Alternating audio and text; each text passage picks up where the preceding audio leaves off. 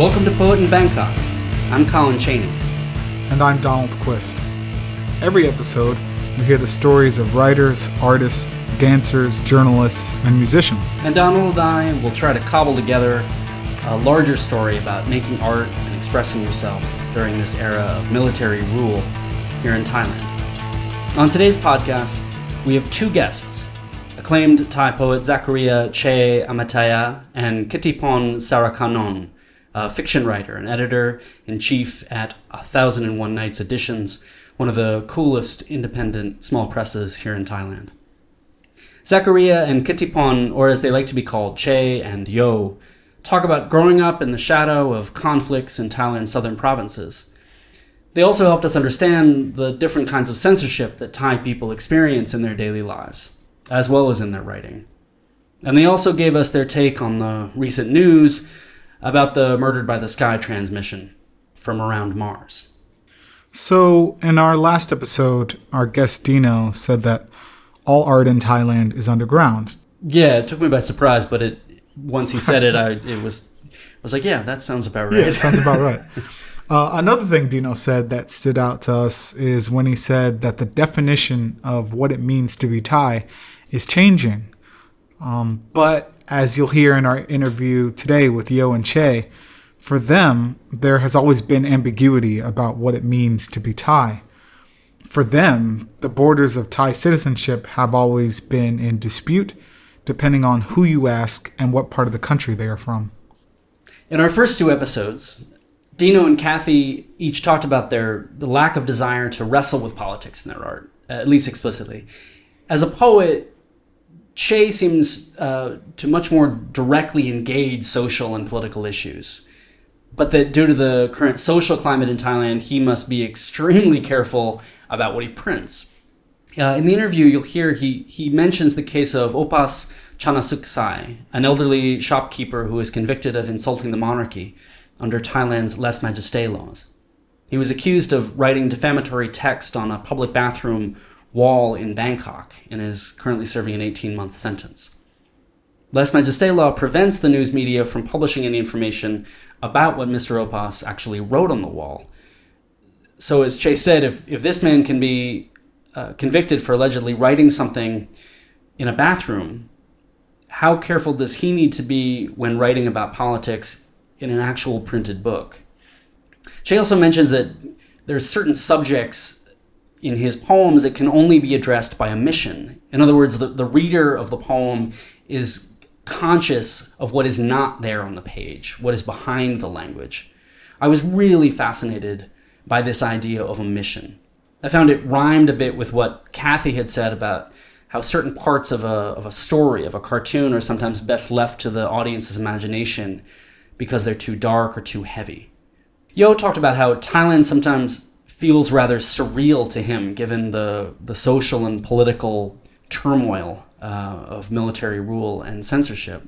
I found it interesting that he thought most Thais would be critical of Pim Wirasetakul, not because she released the information about the Mars transmission, but because it involved WikiLeaks.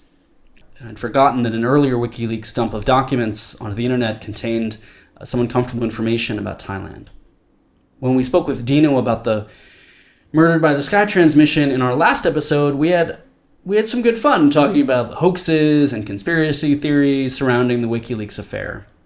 But with the news this week that the International Space Agency, I S E C, has confirmed the existence of the transmission, that it's real, uh, things have gotten a little more surreal on a on a global scale.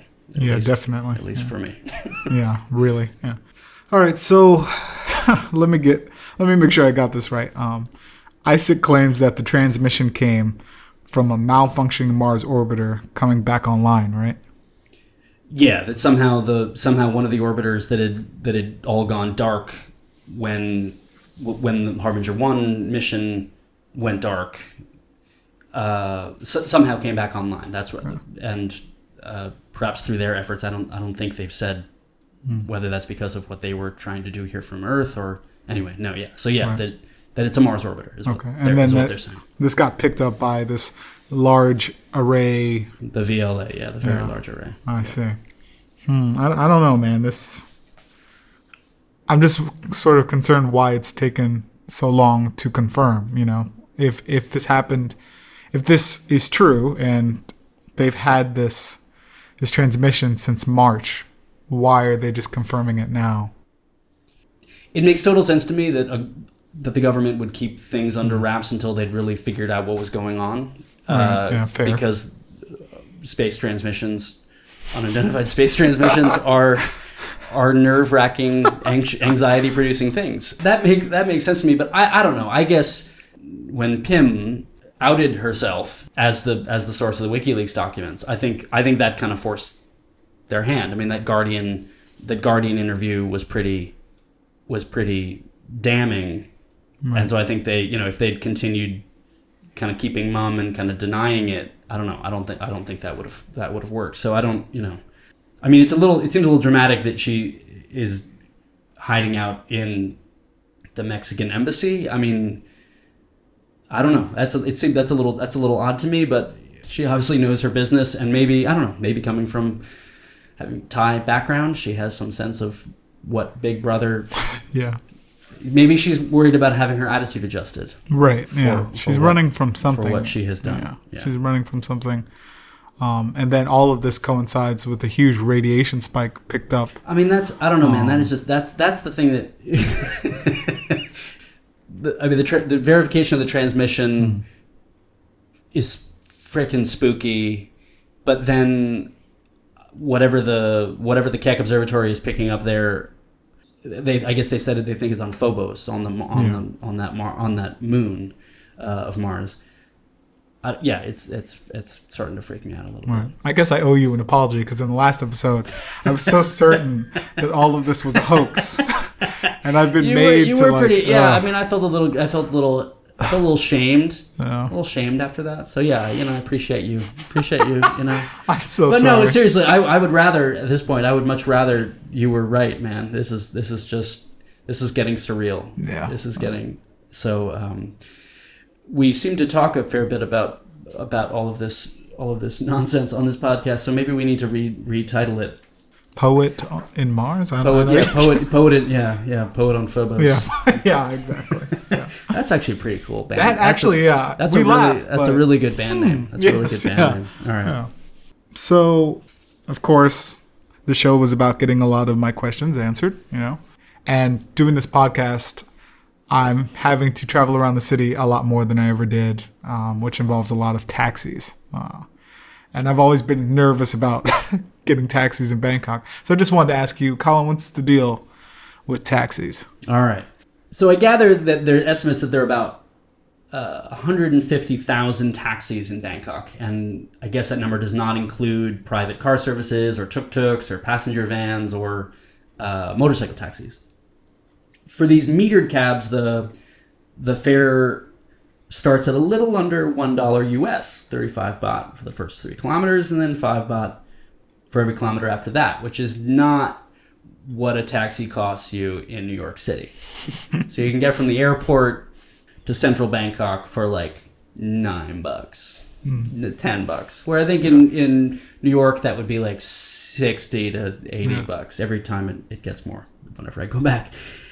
Anyway, there are several different taxi companies, each denoted by a different a different uh, color cab, and my daughter loves to to to pick out which whether we're going to get the pink taxi or the green taxi or the light blue taxi, and she gets super excited if it's a pink taxi.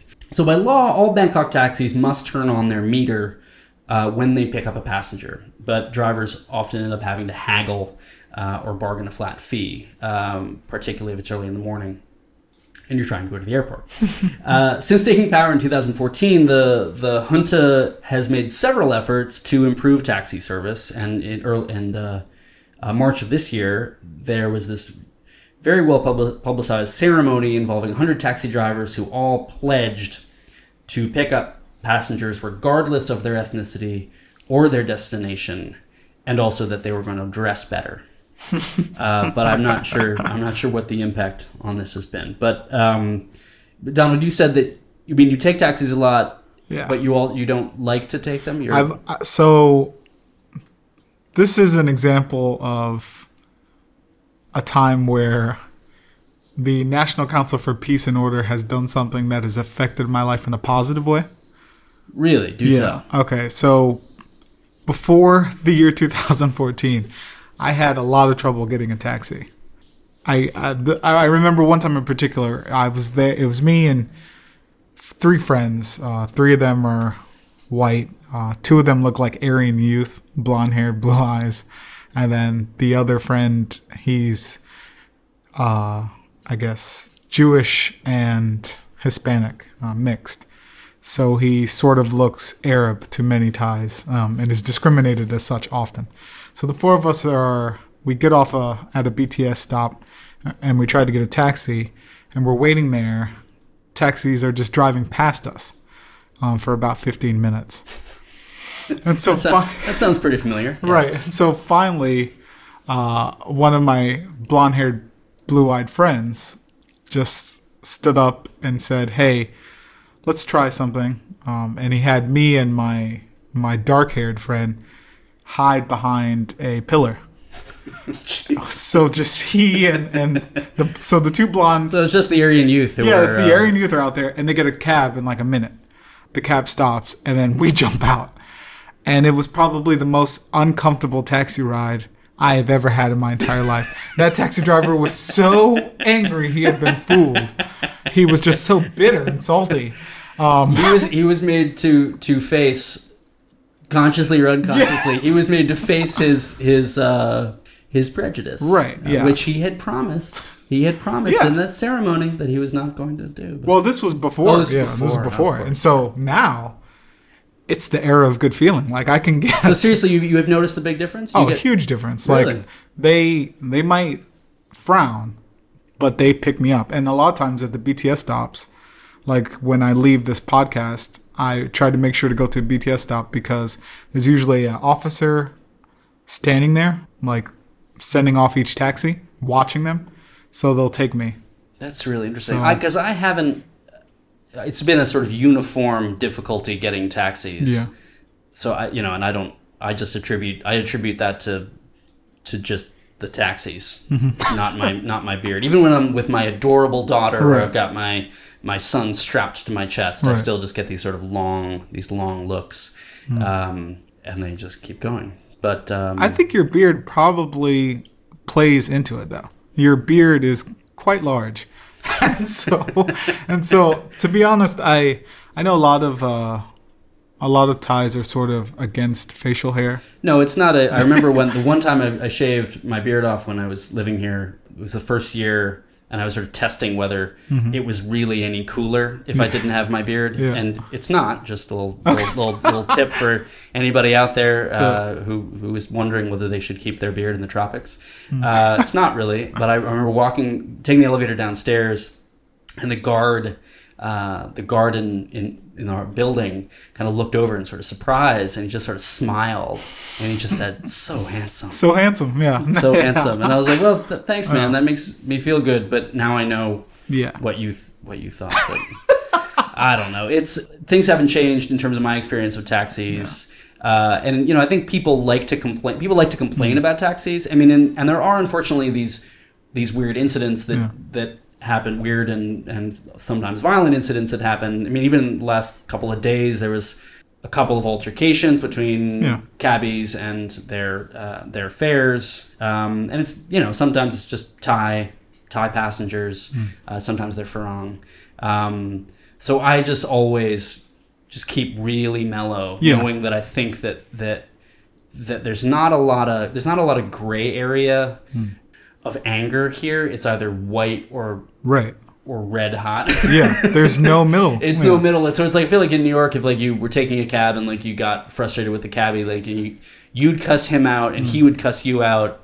You'd all be angry, but you'd pay the fare and then you'd get out of the car. Right. I think here, I know people have had experiences where they've tried to cuss out a taxi driver and they get out a a pipe yeah. from underneath the, their seat. So I mean, there have been a few people who have ridden a taxi and been murdered by the driver. We're a really great advertisement for the uh, for the for the taxi taxi. But they're industry. Perfectly safe. But they're perfect. But they're perfectly, but they're perfectly safe. safe. Yeah. Yeah. But um, and I noticed a lot of the most violent, the ones that tend to end in death, are usually interactions with uh, drivers and foreigners. Do you think you chalk that up to just kind of cultural misunderstanding, cultural misunderstanding and, and that? I've had to learn how to tell my driver, hey, could you turn the meter on? Like with a smile, you know? Like, hey, I know you're trying to cheat me right now, but hey, buddy, don't do that, okay? Thanks. You just like, you just gotta just gotta as a, as a mean of sur- means of survival. Yeah. yeah, so yeah. yeah, just the other day, a guy tried to.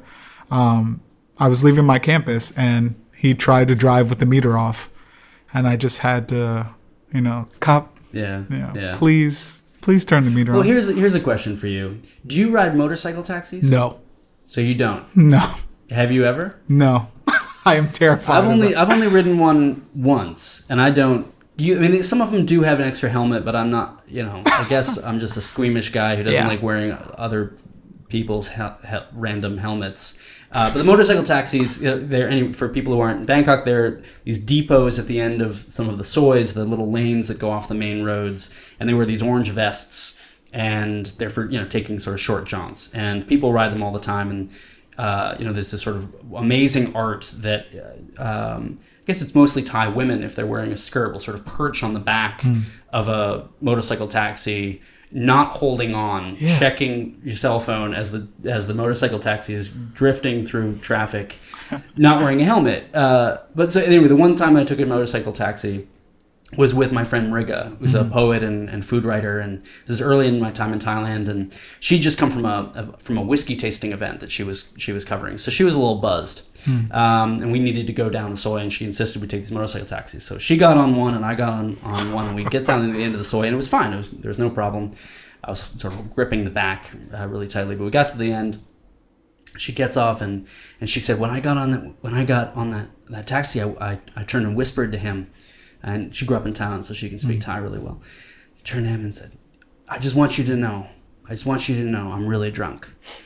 And the taxi and the motorcycle guy turned around and said, don't worry, me too. And since then, I mean, I was I didn't want to ride motorcycle taxis before, but after yeah. that I was like, yeah, fair enough. And it's true. You see the yeah. guys, they're just hanging out in the middle of the day, yeah. sitting there, drinking drinking beer, which is yeah which must be a lovely way to pass the time, but it's sort of amazing to to go and get a motorcycle from somebody that you've just watched him like chug a beer chug a beer or drinking uh drinking whiskey yeah uh, before noon, which uh is delightful. But I don't did you see this documentary that that uh, Patrick Wynn, um our friend, um just put up about the the drug trade hmm. um on the Burmese-Thai border, the meth trade, okay, the yeah. meth production in the in the uh, northeastern parts of Burma. But one of the people that he interviews is a uh, taxi driver hmm. who is talking about how he needs to smoke uh, ya ice, yeah, um, meth, meth. Um, good meth, I gather, not the not the cheap stuff, in order to stay awake. That's why he has it's to called work, 'cause he has to he has to yeah. work these two. He, I guess he works two jobs. He works a desk job and then he right. works this other job. Which is, I mean, it's super sad. I mean, it, that that situation in general and that addiction. But it is, I don't know, it is a little, but people accept it and people don't, I mean, I kind of forget about that. I guess I don't, yeah. I don't really look if somebody's really kind of tweaking out in the driver's seat in front of me anymore. But I don't know. It's just a. Um, I am. You still do? You I'm still? In the back. Every time I ride a taxi, I'm, any type of taxi, I'm in the back, white knuckled, gripping the, the seat. I'm just very nervous about it. My father's a taxi driver, so you would think Is that I'd right? be yeah, you'd think I'd be calm. Well, that maybe does he I mean I, I Does he do ya eyes? yeah. I was going to say he must have instilled in you really good taxi etiquette yeah, or uh, you know, yeah, so I'm very polite. Um, I'm the perfect fare. Does he does he drive a yellow cab? Uh no. He, like a like a He's livery, in, like a like limousine? No, just a, I guess a, you would call it a like a metered cab. cab. Yeah, metered cab, cab in D C. Um, and he's bet, done that my bet, whole life. I bet he has some stories. Yeah, he, he, he does. Um, and so like a lot of times when I don't get, I don't get too mad. I'll never ever get too angry with a taxi driver because I always imagine my father. Huh. Yeah. Even, and you know, you know, probably the, that they're get you know, for all the trouble that the cabbies give yeah. you here, you know that they're also getting hell. Yes, from, yeah. Uh, like, they have people throwing up in the back of their cab. I know they're having a rough day. Yeah, yeah. Um, and like you said, also, nine dollars to the airport. I mean, just think about that, you know? Uh, it's so cheap. So even when I'm getting... Even when they're scamming you, yeah, it's eleven bucks. It's eleven bucks, man. You know, just... It's not... Come yeah. on. It's sort of, yeah, that was the... I used to get so angry about that. I used yeah. to get so agitated about that. And then... You know, and I would sort of, whenever we'd have guests saying, like, yeah. don't let him, don't let don't, him, don't let him scam you because it's an extra ninety cents. Yes, exactly. Don't do it. Exactly. Like, what, you, what am I talking about? Oh, come anyway. on. So come come to Bangkok and ride yeah. in a taxi. Yeah. It's not, I took a taxi yeah, here to the to the recording space, and mm. lovely guy, lovely guy, lovely guy. Yeah, lovely guy. All right. So I think it's time to go to our interview with with Che and Yo. Yeah. So I really wanted to have Zakariya, Che, and Yo on to the show because when I first landed in Bangkok in two thousand twelve, No Women in Poetry was the first Thai book that I had ever picked up. Um, and it was sort of my introduction into Thai literature. Yeah, and they were they were the first writers I met oh. in Thailand. It, I uh, I was when I moved here, I was looking to, to find poets and to hang out with, and Zakariya at that point had just won the SeaWrite Award, which is the a large yeah. a large regional award that that year was for poetry, and he and he won. And so I was able to track down his email address and emailed him, and we met for coffee, and and uh, Yo was there as well. And I've just really enjoyed being able to have some great conversations with them away from a mic over the years, and so it was really great to be able to uh, to get them uh, to sit down with us to chat. So without further ado, let's go to our interview with Yo and Che.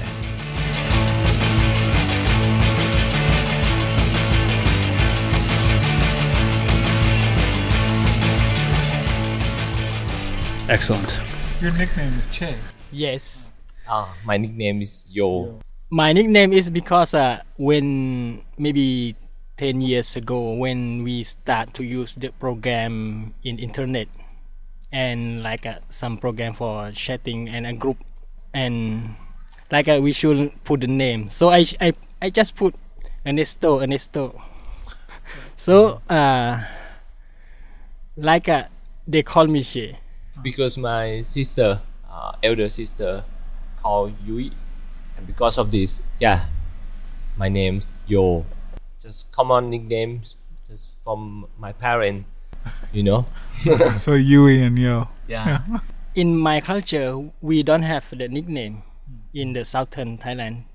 If uh, they want to call us, they just uh, derive from our name, like Zaka or Ya or something like that.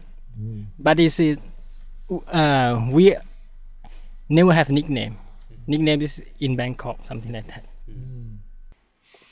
And so, thinking about the future of Thailand, um, what do you see happening in terms of democracy and elections? Do you ever think it'll return? Uh, this is a, a very hard question. Donald Donald wants to get really serious right here, right here near the front of the hour. Sorry, I just started going. I'm I, very curious. I want. Yeah. I wanted to talk to you guys about soap operas. Yeah. yeah. What are your thoughts on the corns? Yeah. I I think uh,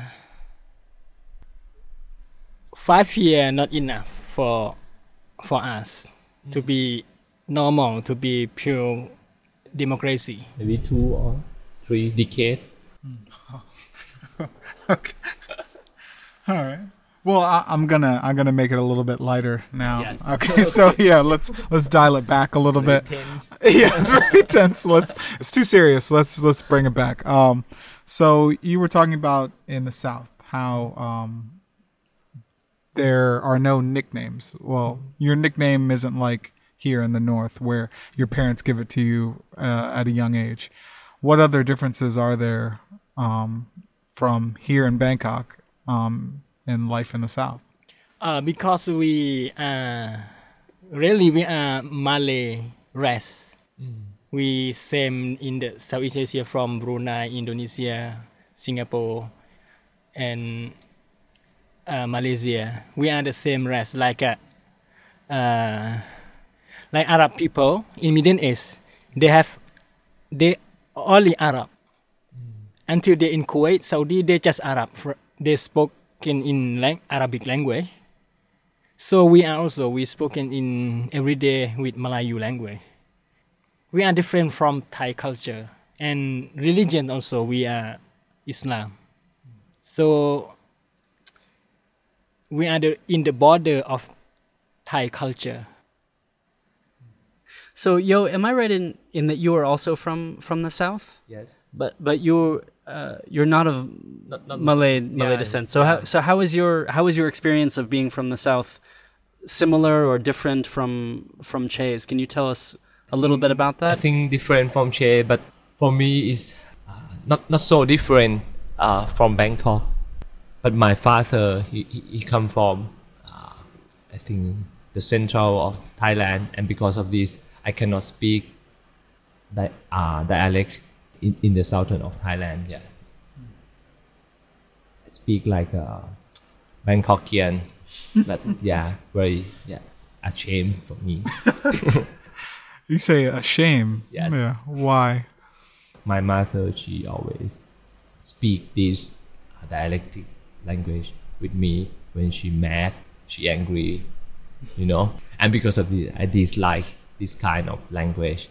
Mm. But after, when I grew up, I think uh, it's, it's beautiful language too, mm. but I cannot speak.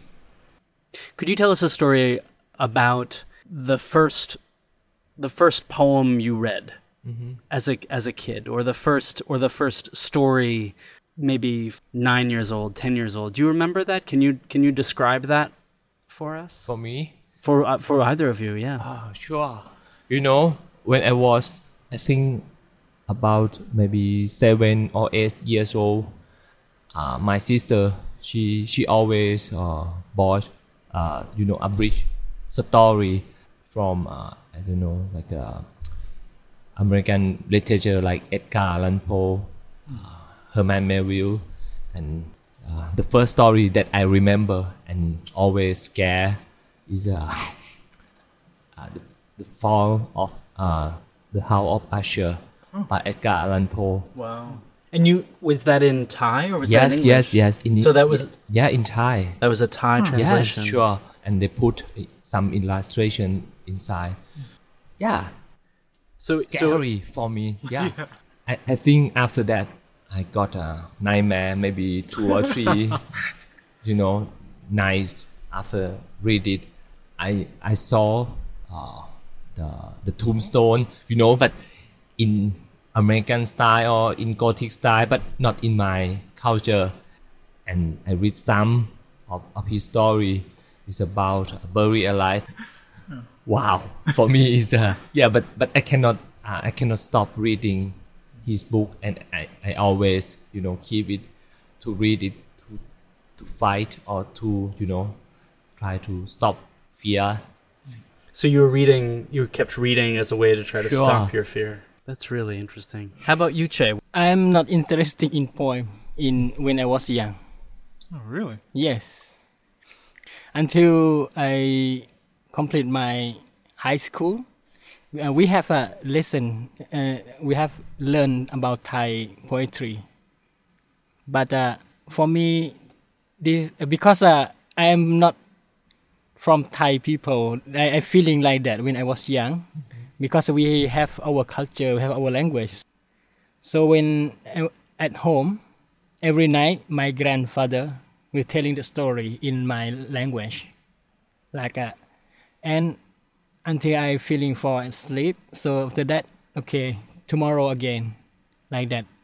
This is like a rural story, mm. and when I start to read. In Thai, my sister will buy me Aesop. Aesop you know, the fables. Yeah, fable. Mm-hmm. This, yeah. But in Thai. Could you maybe explain a little bit about some of the the tension between southern Thailand and, and central Thailand, or could you just could you talk to us a little bit about that? I think when I was young, in our place, so peaceful. That time also they have like a, a rebel in in the mountain, but they use the uniform like a like a soldier, something like that. And so, who were those people in the mountains? Uh, rebels is our our people that that they think these three provinces should be not with Thai. We should be independent. They are intellectual, but uh, they think when the British, like uh, they cut three provinces to be a part of Thailand. But our culture is uh, like a Kelantan and Kedah. We are the same. So the the people in the north of Malaysia and the people in the south of Thailand, they're of the same culture and yes. shared background, shared mm-hmm. history. Did your family know people that were in the mountains? Did you know some of those rebels? We don't know personally, but at that time, uh, people also very friendly with them because uh, they like uh, they fight like gentlemen. Okay. Mm-hmm. Like, uh, they fight with soldier and police some, sometimes, not with the people, not with innocent. When you say they fight like gentlemen, what does that mean? Gentlemen, I think. Uh, they they and they use the gun, as the soldier use the gun. Mm. They don't shoot the people who doesn't have a gun. Okay. I think this is fair. This okay. Uh, we want to.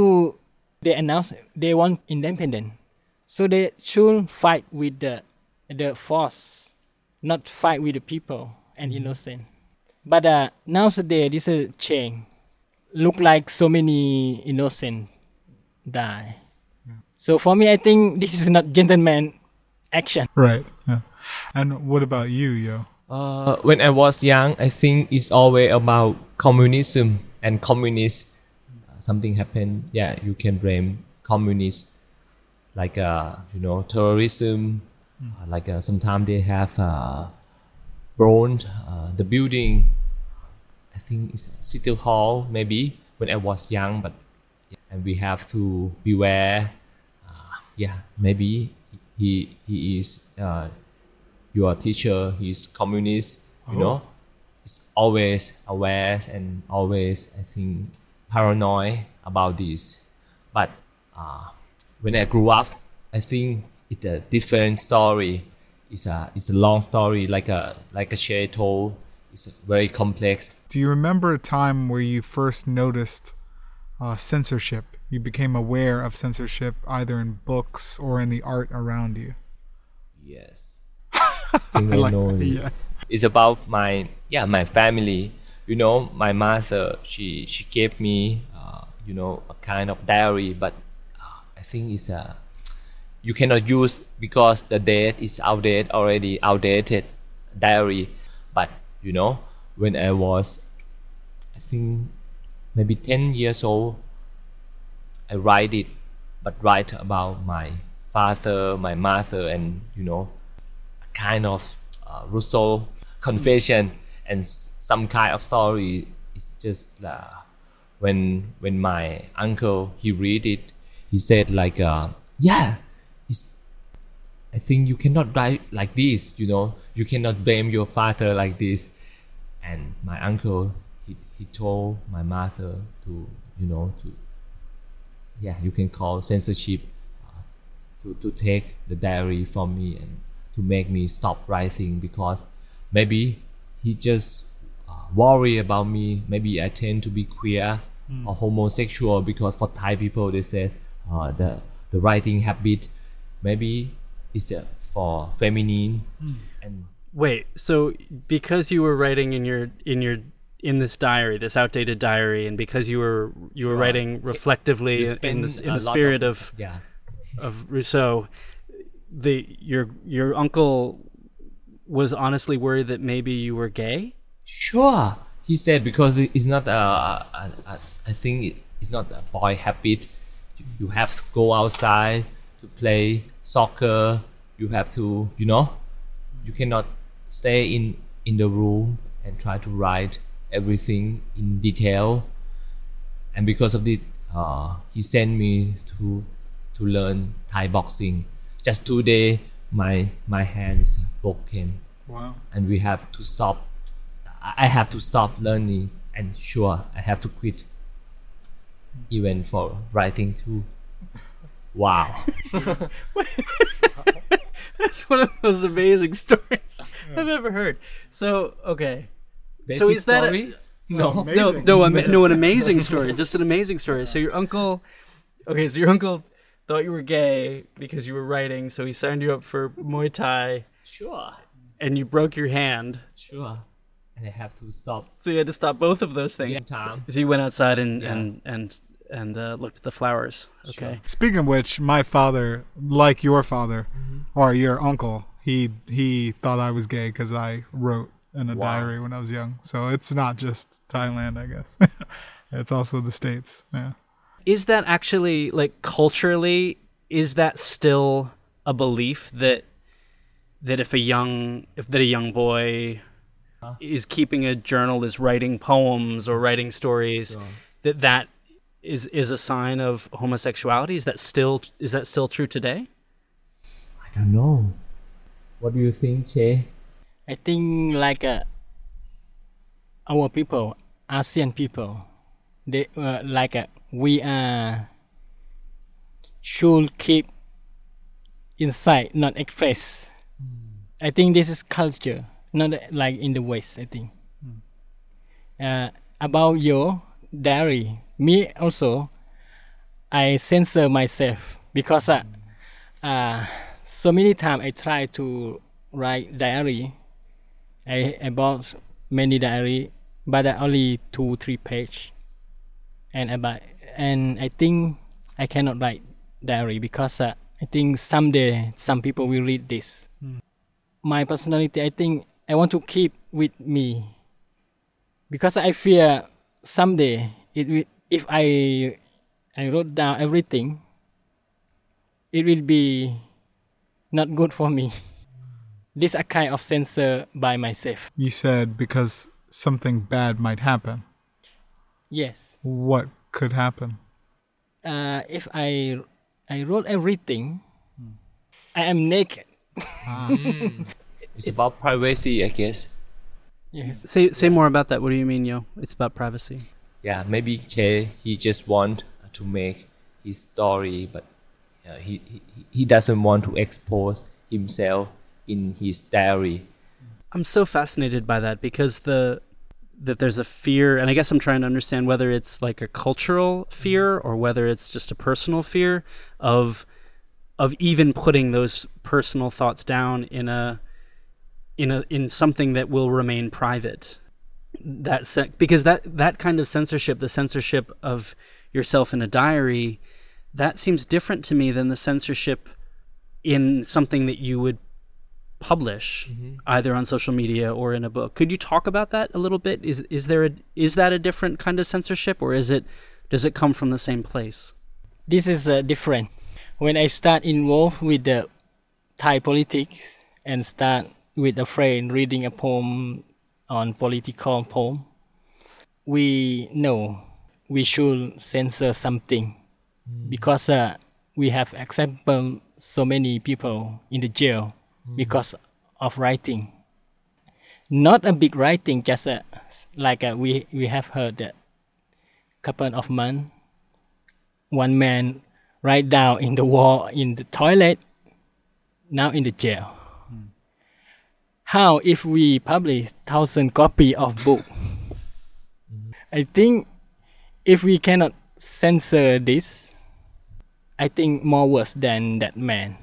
Che, has there ever been something you were scared to write mm-hmm. or to put out into the world? For me, I am not scared this because I, if I think I should talk about this mm. in my poem, so I put them. But I have a like a. my way. The audience of me, the reader of me read this and they know what they're missing. Mm-hmm.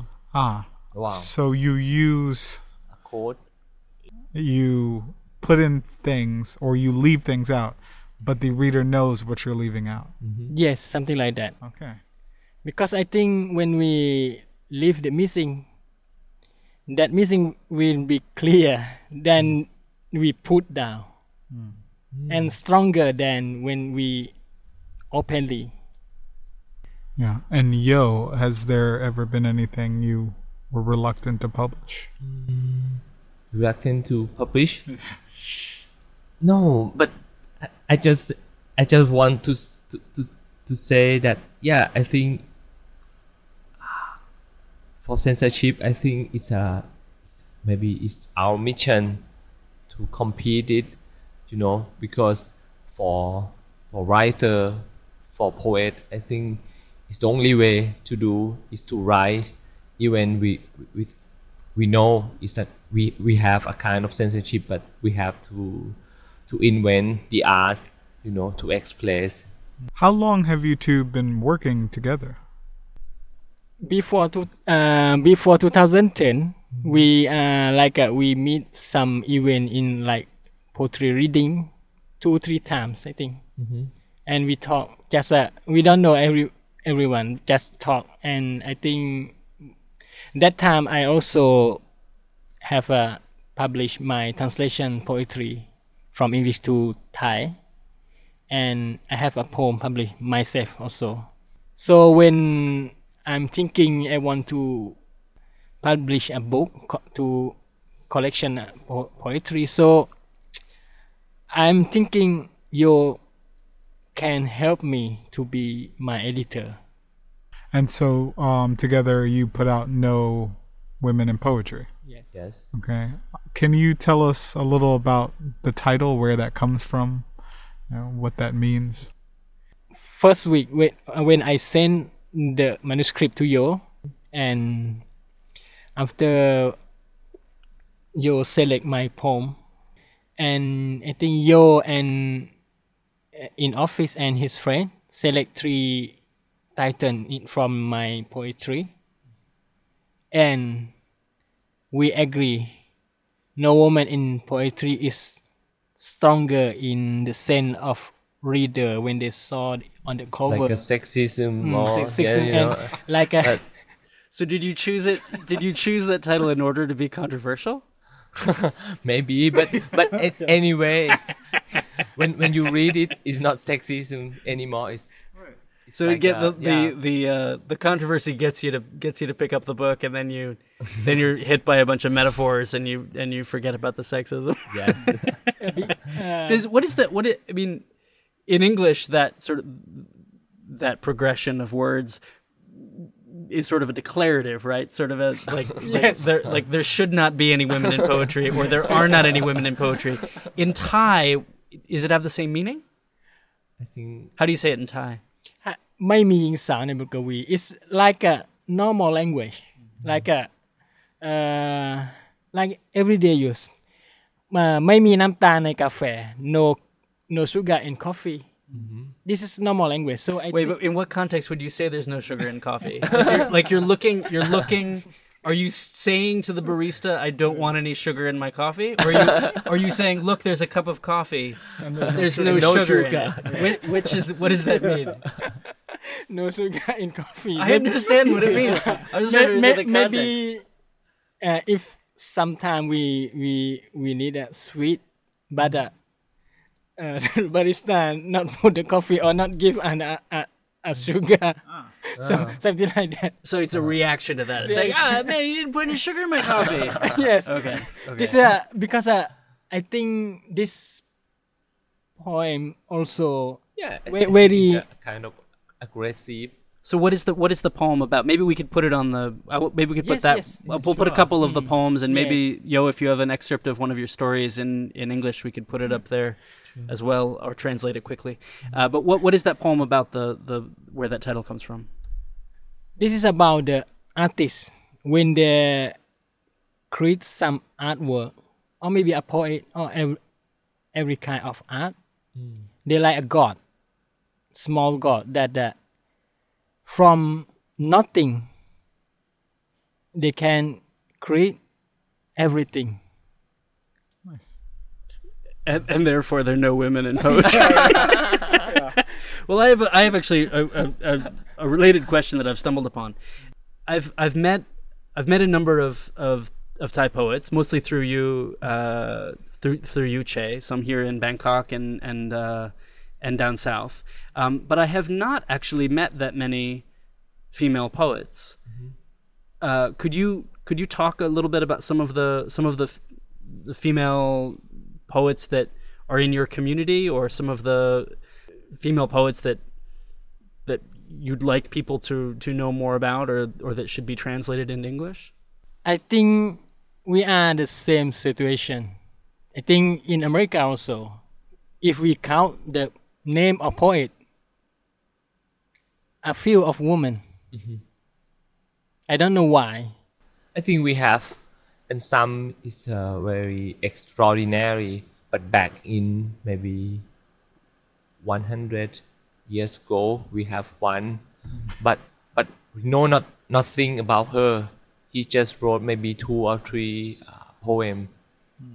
but very it's it's like a you know, it's a kind of mix mixed with verse and fiction. Uh, I think novel and verse. You know, it's like a fictional verse. Mm. I don't know how to uh, how to translate, but you know, uh, her work uh, is weird, very very strange. It's like a, it's not. Abnormal language, and one word, uh, one word is uh, it's like a, you know, it's like mixed together with mythology, but maybe two or just one hundred uh, story in one in one poem. But she used just uh, she put the name of the character, hero, everything inside the poem, and we just learned uh, about her just. Just like uh, she is uh, the just mad woman who write this, but know nothing about her. What is her name? Khun Suwan. I think she's a kind of like a princess, you know, but we know nothing about her. So only the only the work. Yes, only yes. the work really to work, really remains. The major. Yeah, maybe three. Yeah, just three. There's not a there's not a great deal of Thai literature translated into English. Sure. Why is that? Could you tell us your sense of your understanding of that? Is it is it because of the difficulty of taking the Thai language in particular into English? Does it have to do with sort of larger kind of some of the economics of translation, that there's just not that there's just not for whatever reason the, the, the network between either Thai publishers or Thai editors or writers and Western presses? What's your what's your sense of that? Why is why, why are there so few Thai works translated into English and then available in, in the English market? I think yes, economic also, because uh, we don't have like a, a connection, mm. and also we don't have like a guru. A guy that interesting in Thai literature, like uh, stay in Thailand, learn Thai, and looking which one is to uh, translate and promote to the West. Last year, in Burma, they have anthology, Burma poetry, uh, published in America. Mm. But uh, in Thailand, we still never uh, appear in the West. Okay, we have uh, like an anthology uh, translation, some SeaWrite word, but it's not enough. And published in Thailand, not spreading outside. I think now we have uh, so many right, good writer, the young one. Mm. And I think can compare to the West and another country. I just back from I just back from Indonesia, from Bali. Mm. I found Indonesian writer more active, active, more interesting because, uh, okay, they, because they are diversity people also, mm. and so many of writer from Indonesia books translate into English yeah. more than Thai. I think we also we have something different from another part, like uh, we. Uh, Thai writer different from Malaysia and Malayu people, in, like uh, in Indonesia, and from the Lao and Burma, Cambodia. One of the things I remember from one of our earliest conversations when we met maybe five years ago now, you were talking about how when your book won the SeaWrite Award, mm-hmm. it was a bit of a controversy around that because you were writing in free verse. And free verse in two thousand ten in Thailand was a slightly controversial medium, which coming from America was surprising. Uh, but could you could you talk about that? What was it that was controversial about about free verse, and what is it that that what what were I suppose formalists? What were they worried about? Uh, because uh, in Thai literature, first thing in we have uh, words, the words from Ayutthaya time, mm. and when the, when we moved to Bangkok to becoming new monarchy two hundred years ago, look like uh, we have the higher of poetry in verse. So Thai people proud about this. So we no need to learn from another. So free verse is another thing from the verse. Thai verse, they have like melody. And if you translate to another language, you cannot bring this melody, just mm. a message. Free words don't have rhymes. Mm. And when you read free words, very hard to compare with the melody of Thai words. Free words in Thailand, we have for, I think, thirty years or forty years ago, some elders, poets, they starting compose in free words, but uh, not popular and not recognized by Thai literature so much, and never mentioned in the Thai textbook. Because when I learned Thai language, I never know they have a free words as a poetry. So when my book becoming SeaWrite Award, this is make young people, when they read my book, they always say, yes, I can wrote this also. Easy to read, easy to understand it, easy to compose also. Look like everyone can do this. So it's slightly more democratic. Yes. Some some newspaper in English say like I am liberate, something like that. Because uh, uh, SeaWrite Award that time thirty-two years, never uh, the free words never be a winner. I am the eleventh poet. Wow. Uh, and the first one in free verse.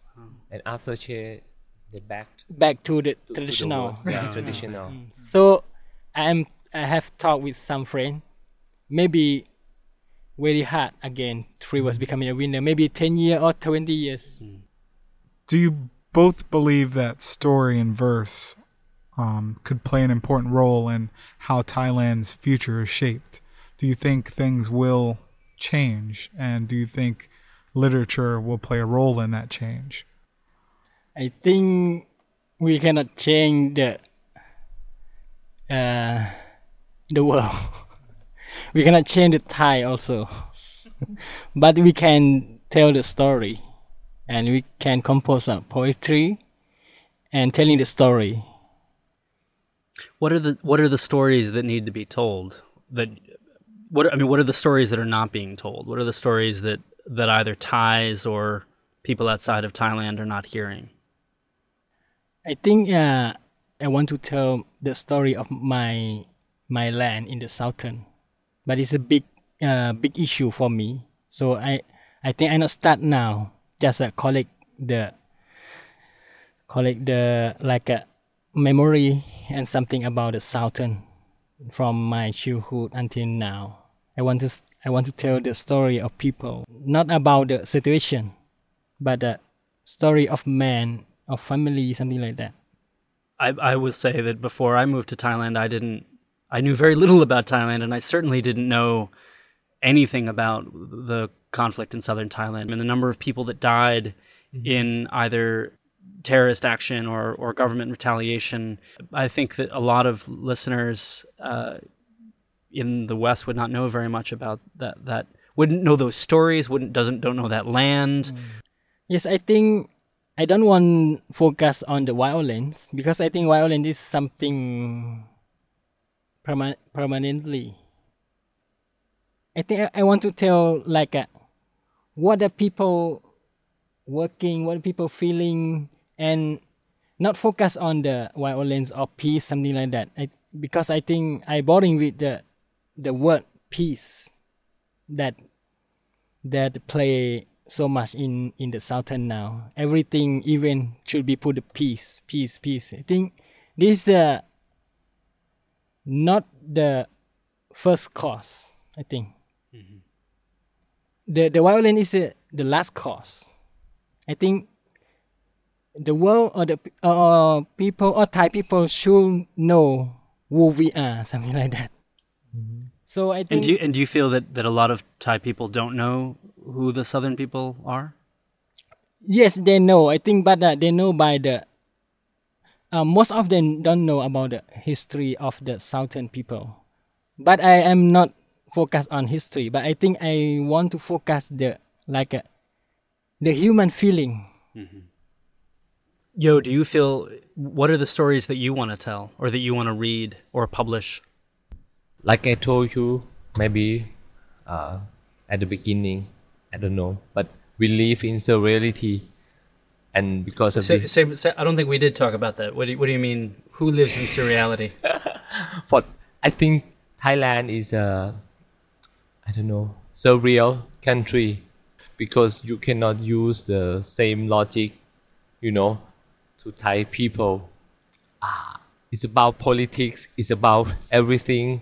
Like I told you, yeah, Big Brother is watching you. I think you cannot okay. think about Big Brother. I think mm. what happened in Thailand is very surreal. Mm. Yeah, we live in surreality. Even, you know, the newspaper cannot talk about this. So you're talking about surreality of of of a... Um, mentality to everything, I think, for now, for Thai mentality. But you know, surreal, surreality that, that has a lot to do with the, the political context and the sure. and, and the um, sure. I guess I'm just thinking about because we're living in. I mean, I don't know. Uh, I feel like we're living in surreal times where where you know we just received confirmation that. There is a transmission coming from Mars. Uh-huh. That that's not a hoax. Mm-hmm.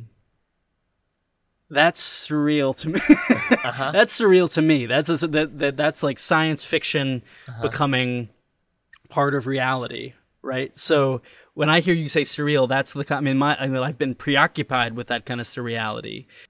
Uh, yeah, which is different from the kind that you're talking about, I suppose. But anyway, if you ask, or if you, yeah, like Thai people know about this new, about uh, the the Mars, I think for Thai, common Thai people, they maybe they could say, it, or they, they could tell you that, yeah, the Buddha found this already, you know? Yeah. And because what, do you, of wait, this, what do you mean? The Buddha found what already? Yeah, Buddha found everything. Everything so the, before that. Yeah, before that happened. five hundred years ago. Yeah, right? Everything explained by Buddha already. And because of this, you cannot tell them and make them, you know. So it's not... Sh- wait, so... Exciting. Okay, let me, let me just... I'll ask the two of you and then you can maybe extrapolate. So... are you, just as people, as human beings, yes. Are you surprised by the news of this transmission, which may... be coming from like this broken satellite or maybe coming from something and that's like again when it that's when it starts to get surreal, maybe coming from some other thing.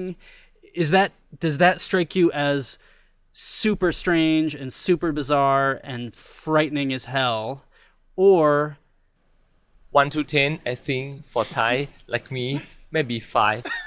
Five. Five. What would five. be what would be te- what would be eight? Maybe Ah, yeah.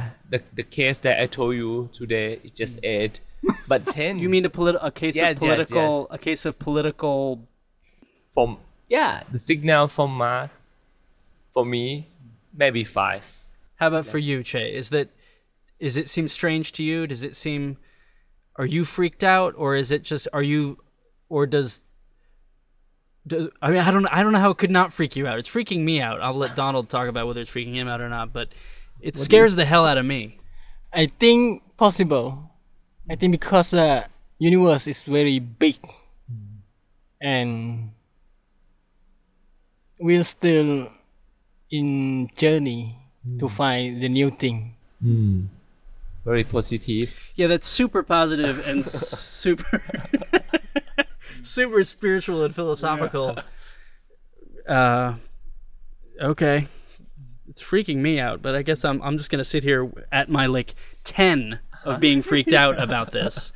Um, yeah, I don't know. You guys, you guys are some mellow. You're some mellow dudes. I don't but know. But anyway, you... uh, about ten, level ten, maybe it involved the Martian. I don't know. So yeah. if there were aliens, yeah, maybe, then maybe they, okay. they were alien. Okay. What do you think? Yeah, I mean, twelve, fifteen, twenty, off the off the off the charts. I don't know. I'm just curious because I think we, I mean, we'd be remiss if we didn't ask. Um, the so just, just this week, I'm losing track of time. It was it was revealed that the, the, the person who gave the documents mm-hmm. to WikiLeaks mm-hmm. was this this woman Pim.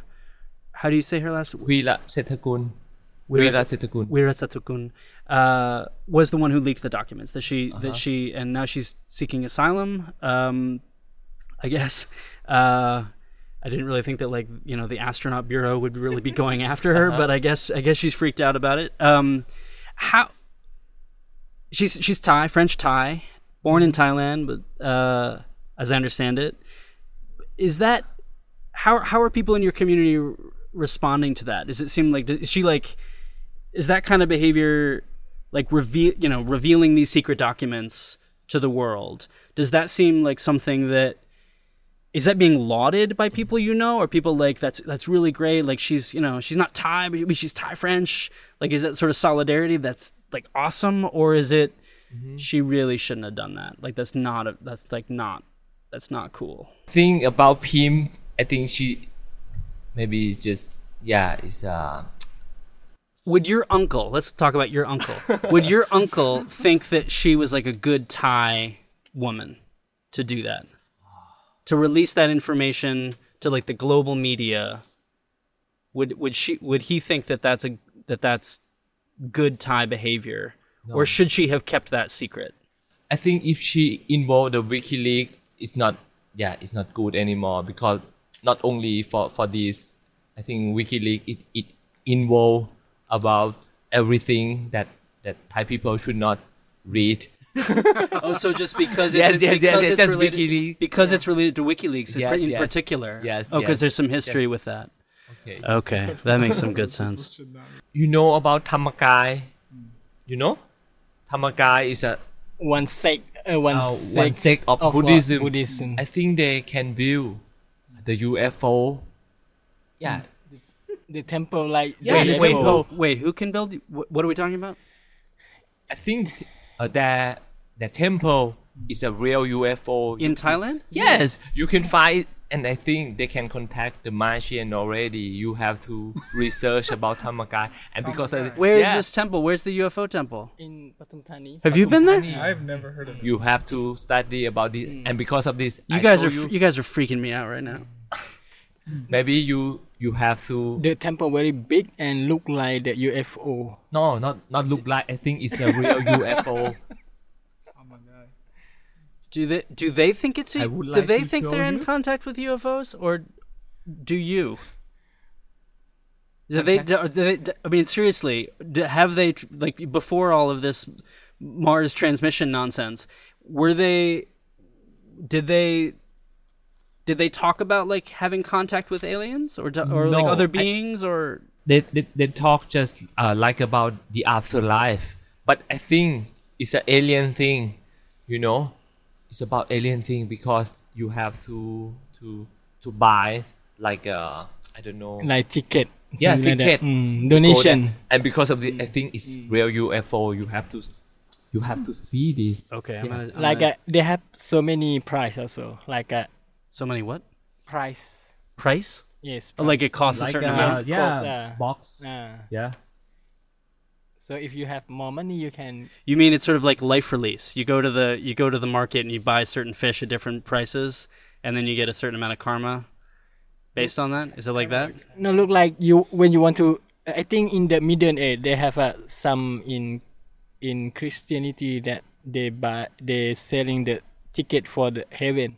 Yeah, like sure. That. No, that was what uh, Martin Luther was. You should see this. Like I told you. He showed Yo just handed us his, his iPhone, and there's a U F O temple on it. We just want to thank you guys so much for giving us so much of your time. We'd like to put some links to your work up online and maybe um, some excerpts of poems or stories. But thank you guys so much for for You're being welcome. on us uh, on our podcast. And uh, even though you have not calmed my my fears, my intergalactic. Interplanetary. Let's be specific about my terror, my interplanetary fears. Thank you guys so much. Yeah, you're welcome. Woo-hoo-hoo!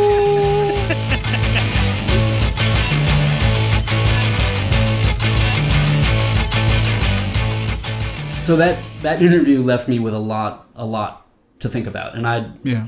Uh, as I said before, I've had conversations with them over the over the years, and uh, there were a lot of things that came up in that conversation that that uh, we never talked about. So that was really that was really just wonderful personally. But I was really struck by how they they they each talked about that tendency towards self-censorship and that fear of writing something down in a journal, just for the sort of general fear that someone might find it and might know about who they really were, and how they really distinguished that from.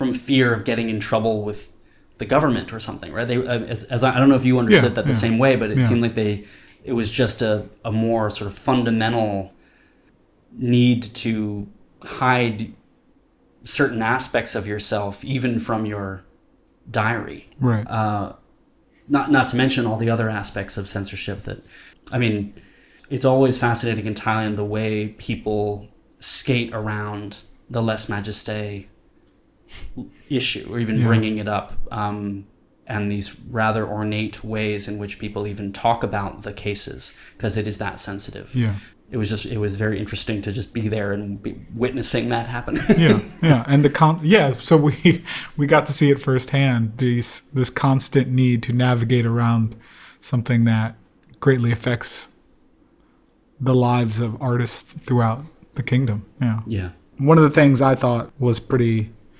pretty fascinating about this interview is okay so let me preface this. So we had guests on previous episodes talk about how they weren't really interested in commenting on Thai politics. Like Kathy said she didn't really find an, a need to comment on politics, and and Dino didn't really feel a need to comment on politics in his music. But with Yo and Che, they considered it part of their mission yeah. with their art. yeah. Um, that to me was kind of fascinating, and also that they're a reminder that there's these vast interpretations of what it means to be a Thai artist, and they just have completely different yeah. approaches to it. Yeah, um, and I, I think that's that's pretty fascinating, and also also hopeful that every that there's room for all these different types of voices, exploring all these different types of issues. Mm-hmm. I, I'm glad to know they're. Are the Kathys out there and the Dinos out mm-hmm. there, and also yeah. glad to know yeah. that they're the Yos and the Che's. Yeah, it was interesting hearing them talk about the, the various influences they had in their early exposure to Western literature, but I found it particularly interesting, and I want to find some ways to maybe interrogate it later or talk about it later with other with other um, artists, but this idea that, that Che said that, that in order for Thai poetry or Thai literature to really be known in the West, that it needs... specifically a Western champion. Yeah. I need someone from the West to come to Thailand, learn Thai, right. and then to kind of select the writers in Thailand. Yeah. Um, I wish that we'd been able to talk a little bit more with him about that, because right. that idea of, of really needing an external... I mean, I understood. I think I understand that in terms of the economics of, under, yes, of, how, yeah. of how those things work in publishing, but but it didn't exactly fit in a way with with his...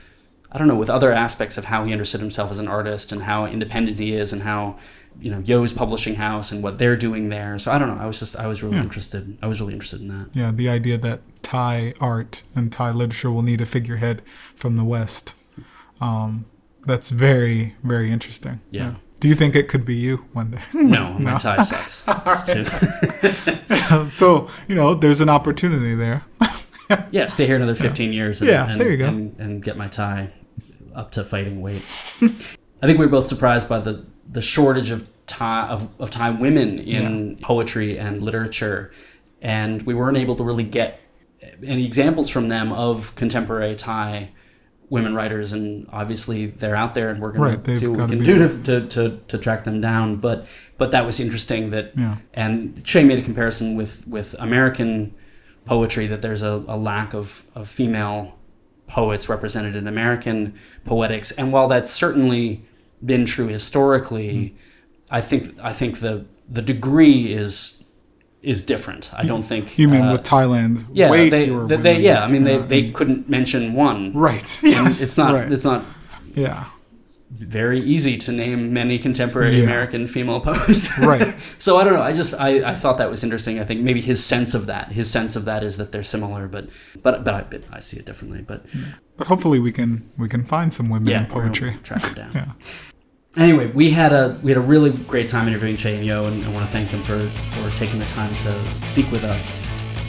You can find links to their work on our website, Poet in Bangkok. We're going to put some excerpts up there as well, uh, as well as um, some some photographs of some of the Mars-related Buddhist spaceships that they were discussing. Please follow us also on Twitter and Instagram. And if you are listening to this podcast on iTunes, uh, if you like it, please uh, leave a comment and give us a high ranking.